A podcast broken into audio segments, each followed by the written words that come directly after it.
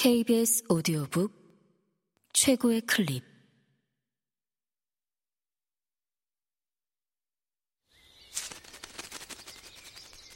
KBS 오디오북.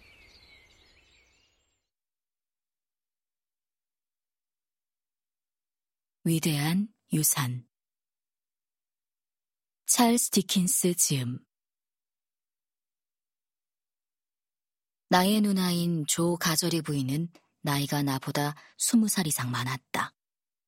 그녀는 자신을 대단하게 생각했고 동네 사람들도 그렇게 여겼는데 그것은 그녀가 나를 손수 길렀기 때문이었다. 손수 길렀다는 말이 무슨 의미인지 당시 아무도 가르쳐 주지 않았던지라 나는 그것을 내 나름대로 이해했다.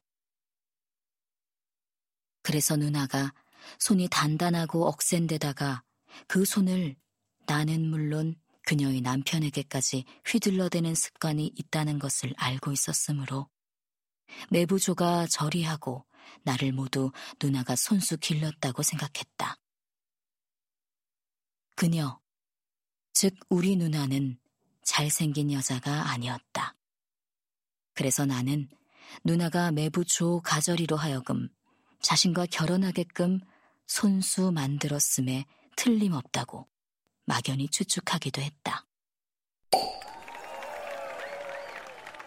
내부 조는 살결이 희고 금발머리였는데 곱슬진 머리칼이 깨끗한 얼굴 양옆에 늘어져 있었다. 눈은 파랬는데 너무나 희미한 파란색이어서 흰 자위와 색이 좀 뒤섞인 듯한 느낌을 주었다. 그는 온순하고 심성이 착하고 상냥하며 매사에 태평하고 우직해 보이는 그래서 어딘지 깊은 정이 가는 그런 사내였다. 말하자면 헤라클레스의 힘과 약점을 모두 지닌 사람이라고나 할까?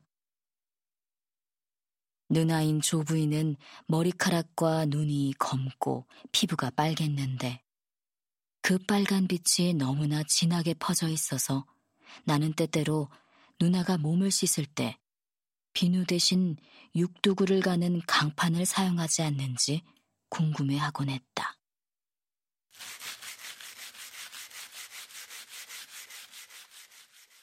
키가 크고 뼈가 앙상하게 붉어진 누나는 거의 언제나 거친 앞치마를 입고 있었다.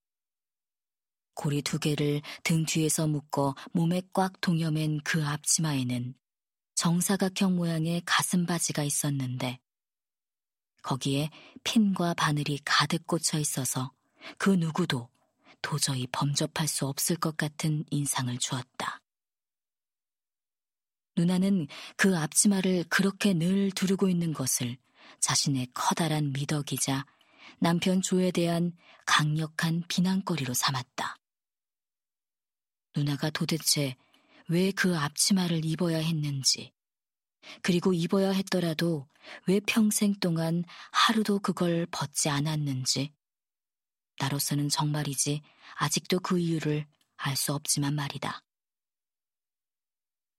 매부의 대장간은 우리가 사는 집에 붙어 있었는데, 우리 집은 그 고장의 많은 주택들과 마찬가지로 목조 건물이었다. 내가 교회 묘지에서 집으로 달려 돌아왔을 때 대장간은 닫혀 있었고 조는 혼자 부엌에 앉아 있었다. 조와 나는 함께 순환을 겪는 동지였고 또 그런 동지로서 서로 마음을 터놓고 지냈으므로 내가 출입문에 빗장을 올리고 살그머니 안을 들여다보았을 때 맞은편에 부엌 벽난로가에 앉아있던 조는 즉시 나에게 속마음을 털어놓았다. 조 부인이 널 찾으러 열두 번이나 나갔단다, 핍. 그리고 방금 열세 번째로 찾으러 나갔지. 그래요? 그래, 핍. 조가 말했다. 게다가 설상가상으로 따끔이까지 들고 나갔단다. 이 무서운 정보를 듣고 나는 하나밖에 안 남은 내 조끼 단추를 뱅글뱅글 비틀어 돌려대면서 아주 우울한 심정으로 난로불을 바라보았다. 따끔이는 끝에 밀랍질이 되어 있고 내 몸과의 따끔따끔한 마찰로 반질반질하게 다른 회초리를 가리키는 말이었다. 네 누난 의자에 앉았다가 금세 벌떡 일어섰단다. 조가 말했다. 그러더니 따끔이를 꽉 움켜잡고는 길길이 날뛰며 달려나갔어. 그래, 그렇게 날뛰며 나갔단다. 저는 부직갱이로 천천히 벽난로의 아래쪽 철망 사이에 재를 치워 불길이 잘 살아나게 한 다음 계속 그것을 바라보며 말했다. 정말이지 길길이 날뛰며 달려나갔단다, 핍. 누나가 나간 지 오래되었어요, 조? 나는 늘 매부를 일종의 덩치 큰 어린아이처럼 그래서 내 또래 정도밖에 안 되는 것처럼 대했다. 글쎄. 조는 덧지 벽시계를 흘끗 올려다보며 말했다. 마지막으로 날뛰며 달려나간 지 한 5분 정도 된단다, 핍. 쉿, 누나가 오고 있구나. 이보게 친구, 어서 문 뒤로 숨게. 그리고 거기 잭 타월로 몸을 가리게. 나는 그의 충고대로 했다.